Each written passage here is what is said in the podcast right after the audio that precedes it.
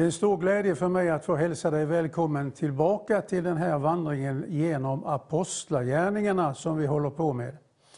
Jag heter KG Larsson och du ser just nu på TV Vision Sverige.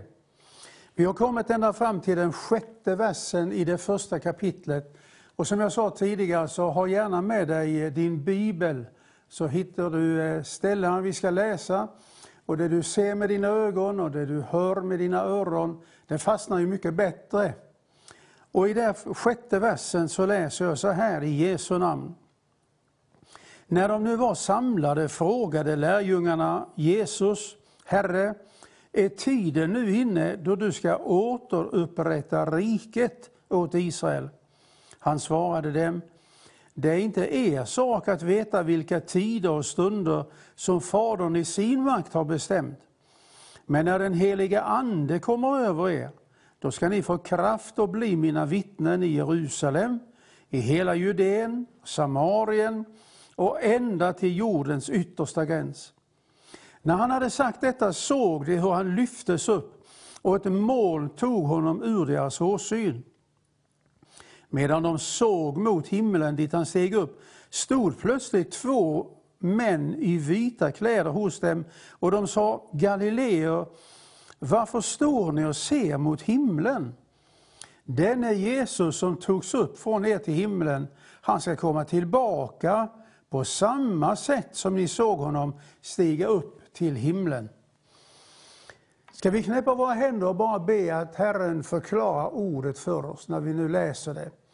Och vi ber dig helige Ande, att du som ingav Lukas att skriva det, så ber vi Herre att du öppnar våra hjärtan och våra ögon, våra sinnen och våra tankar Herre, så att vi får se in i den dimension av verklighet som ligger bortom denna tiden. I Jesu namn. Amen. I de verserna som jag läste här så finns det fyra stycken uttryck som på något sätt eh, sammanfattar hela den kristna tron.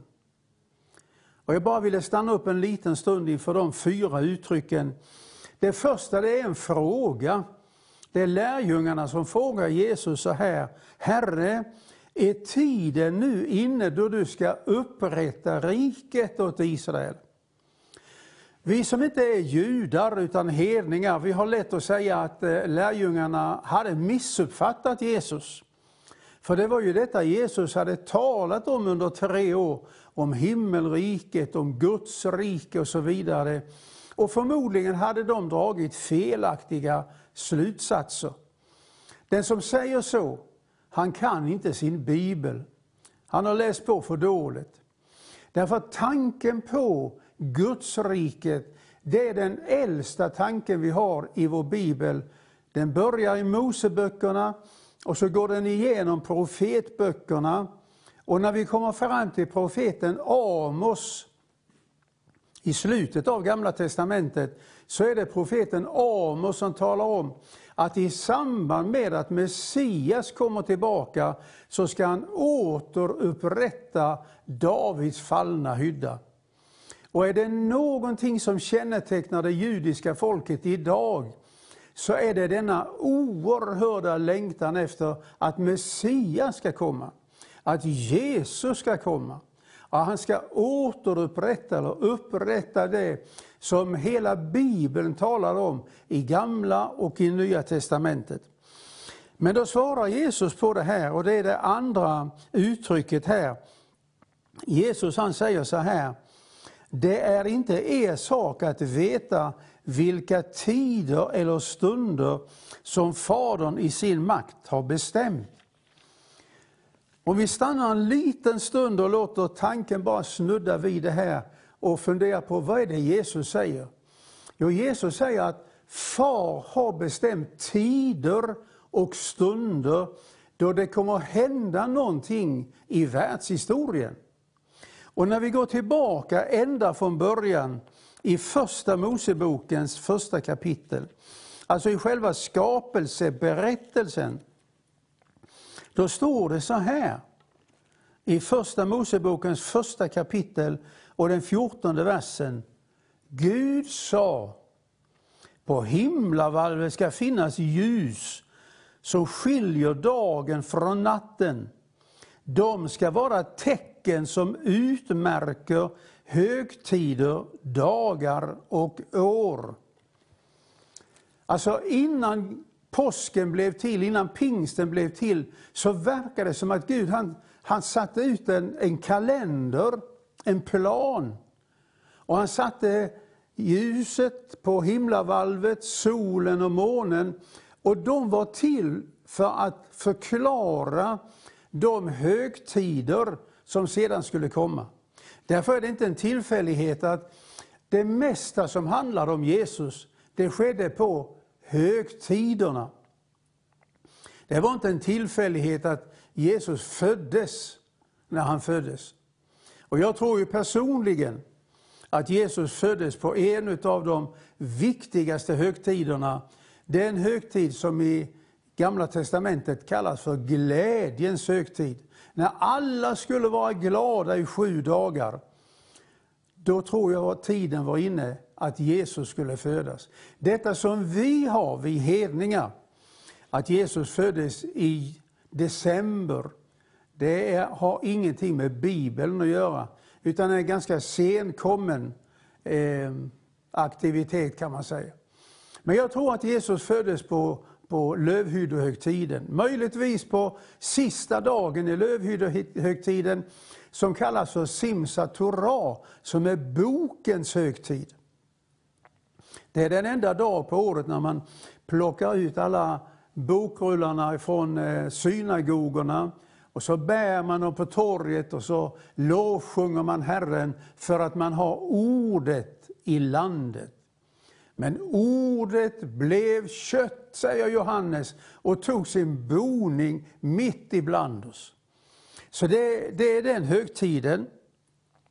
Eh, fortsätter vi att se på Jesus så ser vi att när han dog på korset så var det inte vilken tid som helst, det var påsken. Den högtiden fanns där. Och det var inte när som helst på påsken, utan det var precis när offerlammet slaktades uppe på tempelplatsen som Jesus hängdes på korset. Och när offerlammet dödades, då står det om Jesus, då gav han upp andan. Han uppstod igen. Och när han så småningom utgjuter den heliga Ande så, så var det inte vilken dag som helst. Utan det var på pingstdagen, står det. Inte den första pingstdagen, för den läser vi om i Gamla testamentet, i Andra Moseboken. Pingst betyder ju nämligen 50. Och på den femtionde dagen efter uttåget ur Egypten så står de framme vid Sinai berg. Och där ger Herren det judiska folket lagen. Och när de får lagen, då händer någonting bland det judiska folket. 3000 män dör. Det var inte så konstigt, för lagens ämbete, det är dödens ämbete. Och så firade man pingsten år efter år efter år ända fram till den dagen som vi läser om i Apostlagärningarnas andra kapitel. Då hade det kommit judar från hela världen. Ifrån Nordafrika, ifrån Asien, ifrån Europa. De var ju utspridda över hela världen. Men på pingstdagen så var de samlade i Jerusalem. Och precis på den dagen, den femtionde dagen efter Jesu försoningsdöd så ger Jesus den helige Ande och utgjuter den heliga Ande till det tredje uttrycket som vi läser om här, det är när Herren säger så här till lärjungarna. Ni skall få kraft och bli mina vittnen. När Paulus ska sammanfatta hela den kristna tron i ett enda ord, då använder han ordet kraft. Guds rike är kraft, säger Paulus i första Korinthierbrevets fjärde kapitel. Och det här är det som är skillnaden mellan att, att få vara en kristen och, och vara en icke-kristen. Vi äger en kraft som inget, ingen annan kraft kan slå ner. Och frågan är, vad är det för en kraft? Ja, vi ska gå till eh, andra Korinthierbrevet. Paulus han skrev två brev till församlingen i Korint. Och jag går till det andra brevet. Och där säger Paulus så här, i det fjärde kapitlet, om du har hunnit att slå upp det. Där säger han så här, sjunde versen. Denna skatt har vi i lerkärl för att den väldiga kraften skall vara Guds och inte komma från oss. Denna skatt har vi i lerkärl. Alltså när Paulus ska beskriva hur han själv är i sin fysiska kropp så jämför han det med ett lerkärl som är ömtåligt, som är bräckligt, som är svagt, som kan ha många defekter, men som också är bärare utav en kraft som är så väldig att ingenting kan ödelägga den. Och frågan är, vad är det för kraft Paulus talar om? Jo, det är kraften i evangeliet. Och det är kraften i att tala om korset. För talet om korset är en Guds kraft. Evangelium är en Guds kraft, säger Paulus i Romarbrevets första kapitel. Och därför ska du inte blygas min vän för att använda det som Gud har lagt ned i dig. Att våga föra evangelium till andra människor eller att våga tala om det Jesus gjorde när han hängde på korset. Talet om korset är en Guds kraft. Att, att vi har den här kraften inom oss innebär inte att lerkärlet blir väldigt märkvärdigt i sig. Det är somliga som tror det. De eh, försöker putsa på fasaden. De lägger på glasyr efter glasyr, försöker gömma när det blir sprickor i lerkärlet och så vidare. Men Paulus själv, han bekänner och säger, jag berömmer mig av min svaghet. Det var hans berömmelse. Ty när jag är svag, då är jag stark. Och den styrka som Paulus syftade på, det var att han hade fått evangelium till sig. Han hade förstått vad Jesus betyder för honom. Och när han då kommer till församlingen i Korint, och då var han ju fysiskt sett svagare än någonsin. Det berättas om att man fick bära honom till Korint. Men det är till den församlingen Paulus skriver, jag vill inte veta av någonting annat än Jesus Kristus och honom såsom korsfäst. Det var det som var kraften. Vi är ett lerkärl, vi är bräckligt, vi är svagt, kan gå sönder. Men Herren han gör ett nytt lerkärl av bitarna och vi är bärare utav den här kraften som kan förvandla människor oavsett i deras yttre situation. När vi förlorar det här vänner, då har vi nästan förlorat allt samman. Då blir vi inomvärldsliga. Då är människan i centrum. Vi blir ett socialt, humanistiskt evangelium. Men vi är kallade till något annat och det kommer i det fjärde uttrycket här, när änglarna säger så här att denne Jesus som togs upp från er till himlen, han ska komma tillbaka på samma sätt som ni såg honom stiga upp till himlen. Alltså ända från det första kapitlet i Apostlagärningarna så har det här varit en bärande undervisning. Han ska komma tillbaka. Han lämnade inte lärjungarna och övergav dem. Utan han lämnade lärjungarna för att alltid vara med dem. Liksom han vill vara med dig och mig. Men inte bara det. Han ska komma tillbaka på samma sätt som ni har sett honom lyftas upp inför era ögon. Och det är detta som en kristen människa får lov att, att, att lyfta ögat se in i framtiden och bedja Maranata. Kom snart Herre Jesus, kom själv som du sagt. Det är den kristna trons osvikliga hopp. Och detta att Jesus ska komma tillbaka, det är idag omöjligt att förhindra det. Därför att alla förberedelser för att Jesus ska komma tillbaka, de är redan gjorda. När Jesus ropade ut det är fullbordat, så var allt som stod emot att Jesus skulle kunna bli konungarnas konung och herrarnas herre och upprätta riket åt Israel. Alla hinder var bortsopade och nu var det bara en fråga om när kommer Jesus tillbaka igen. Jag vet att eh, det är många som ifrågasätter det här idag. Men kanske är det därför som vi i vår bibel har sådana mängder utav profetior av det som ska äga rum i samband med att Jesus kommer tillbaka. Det finns, inga, det finns inget ämne som talas så mycket om som de händelser som ska äga rum i samband med att Jesus kommer tillbaka. Det kallas för profetior. Vi har fullt av dem i Gamla Testamentet och vi har många, många av dem i Nya Testamentet. Men nu finns det de som säger så här, det där kan man väl inte riktigt lita på. Och då är det Petrus som skriver så här i eh, första Petrusbrevet. Då skriver han så här. Förlåt, det är andra Petrusbrevets första kapitel.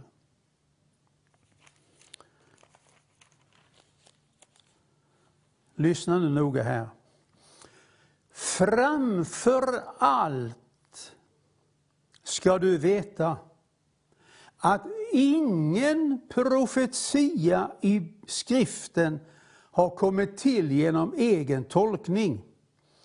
Ingen profetia i Bibeln har burits fram genom någon människas vilja, utan ledda av den helige Ande har människor talat vad de har fått utav Gud. Jag vill läsa det här en gång till, därför att det här är så på kollision med mycket utav den här tidens eh, läror om Jesu återkomst, när man säger att vi vet ingenting om framtiden, vi har ingen aning om när Jesus kommer tillbaka. Alla profetier har upphört att gälla. Jag har hört det från så många håll. Därför, därför läser jag det igen. Framför allt ska du veta att ingen profetia i skriften har kommit till genom egen tolkning. Ingen profetia har burits fram genom någon människas vilja, utan ledda av den helige Ande har människor talat vad de har fått utav Gud. Så om du skulle höra att din pastor eller en annan förkunnare säger att alla profetior har upphört att gälla, då är den här boken lögn. Då håller inte Gud det han har sagt. Men du vet, en skillnad på en profetia som frambärs kanske i en, i en gemensam eh, samling. Eh, den ska prövas. Men här i Bibeln så har vi profetior som har kommit till genom att den helige Ande har ingett profeterna att skriva ner det de hörde och det de såg. Och så kan vi läsa. Därför kan du lita på det. Inte en enda profetia i Bibeln har kommit till genom människor som tänker sig skriva något märkvärdigt. Nej, det är den heliga Ande som har ingett eh, profeterna och apostlarna att skriva det de skrev. Och därför kan vi lita på det här. Därför att Gud håller sitt ord. Han vakar över sitt ord. Och han kommer att se till att det kommer att gå uppfyllelse in i minsta detalj. Så att eh, jag, jag, rekommenderar dig verkligen att, att lyssna med öppna öron när du lyssnar till eh, den förkunnare som du har valt att lyssna på. Och skulle du höra de som eh, misstänkliggör Guds ord, då är det din uppgift faktiskt att kanske peka på det här som Petrus skriver och be att de förklarar att Gud har ändrat på sig. Men min Gud, han är trofast. Han håller det han har sagt. Och han vakar över sitt eget ord. Och därför så det änglarna skrev om här, det är, mm, är någonting som kommer att bli en verklighet. Han skall komma tillbaka på samma sätt som ni såg honom lyftas upp inför edra ögon. Ibland anklagas vi kristna för att vi, vi blir eh, världsfrånvända när vi börjar tala om Jesu tillkommelse. Jag har hört det många gånger. Vi börjar tala om himlen och sjunga hemlandssånger, men bryr oss inte om det som är på jorden. Ingenting kan vara mer fel än att ha den åsikten. Vår kallelse som kristna, det är att vi vänder oss till det himmelska. Vi knäpper våra händer och vi ber. Fader vår, låt din vilja ske så som den sker i din himmel. Ber vi att den sker i Göteborg, Malmö, Stockholm, i förorterna, på våra skolor, i våra hem. Det är vår uppgift, det är vår kallelse. Vi är inte kallade att skapa något paradis på jorden, men vi är kallade att vända våra ögon till den himmelska världen och be ner det som hör himlen till. När Paulus skriver till församlingen i, i Kolosse, kan vi slå upp och läsa brevet till Kolosse. Då skriver han så här. I det tredje kapitlet. Lika aktuellt idag, men så här beskriver Paulus det. Tänk på det som är där ovan, himlen. Tänk inte på det som är på jorden. Ni har ju dött och ert liv är dolt med Kristus i Gud. Men när Kristus träder fram, han som är vårt liv, då ska också ni träda fram i härlighet tillsammans med honom. Alltså ha inte för mycket ögonkontakt med den här jorden. Därför att här finns det girighet, hämndbegär, egoism och, och väldigt mycket av det här, hat och revansch och så vidare. Gör som Abraham. Han lyfte blicken och han fick se staden med de fasta grundvalarna. Och kanske var det just det som gjorde att han kom att bli trons fader. Så vi vill tillsammans med Abraham, som Abrahams barn, inte bara titta på det som är runt omkring oss, det ska förgås, allt samman ska förgås. Och eh, Johannes han säger, hela den här världen, hela det här samhället, det är djävulens våld. Men vi lyfter vår blick upp, vet du. Och vi ser det som, det som finns i himlen. Och så ber vi, Herre, låt det som är där av försoning, av renhet, av helgelse, av lovsång, av gemenskap. Herre, vi ber ner detta i vår församling, i vårt äktenskap, i våra hem och i våra relationer. Jesus ska komma tillbaka personligen till Oljeberget. Men idag kan han komma tillbaka till dig som kanske har levt med Jesus men kommer lite på avstånd. Du, idag vill han komma tillbaka till dig. Han vill återigen komma in i ditt hjärta, in i dina tankar, in i din vilja. Han vill komma med glädje till ditt hjärta. Han vill komma med frid in i ditt själsliv. Han vill komma med sin vilja så du vandrar på rätta vägar där du går fram. Och du kan få knäppa händerna och säga, Herre, Förlåt att jag kom bort ifrån dig, att jag vände ryggen åt dig, att jag kom på avstånd. Nu ber jag dig Herre att du på nytt igen kommer in i mitt liv och blir en del utav mitt eget liv. Då går han in till dig och vill han hålla måltid med dig, en festmåltid med dig, i väntan på den stora dag när Jesus kommer igen och sätter fötterna på Oljeberget och blir konungarnas konung och herrarnas herre och han blir eh, eh, upprättelsen utav det som han talade om under hela tiden här nere, om Guds eget rike. Det riket, det är inte teorier. Nej, Jesus säger själv, riket är nu mitt ibland oss. Under den tid vi lever nu och här så är riket mitt ibland oss. Vi ser det inte med våra ögon, men vi kan knäppa våra händer och bedja med i Herrens bön. Låt ditt rike komma. Låt det komma in i mitt liv. Låt det komma in i min ångest. Låt det komma in i min destruktion. Låt ditt rike bli en verklighet i mitt liv. Och då går han in till dig och så vill han förvandla ditt liv. Jag önskar dig Guds rika välsignelse och nu knäpper vi händerna och bara välkomnar Jesus in. Och vi tackar dig Jesus Kristus för att du är inte någon ideologi utan du är livslevande som vill komma in i våra liv och förvandla oss inifrån. Herre, den som ber om det denna stunden, så ber jag att undret ska få ske i Jesu Kristi välsignade namn. Amen.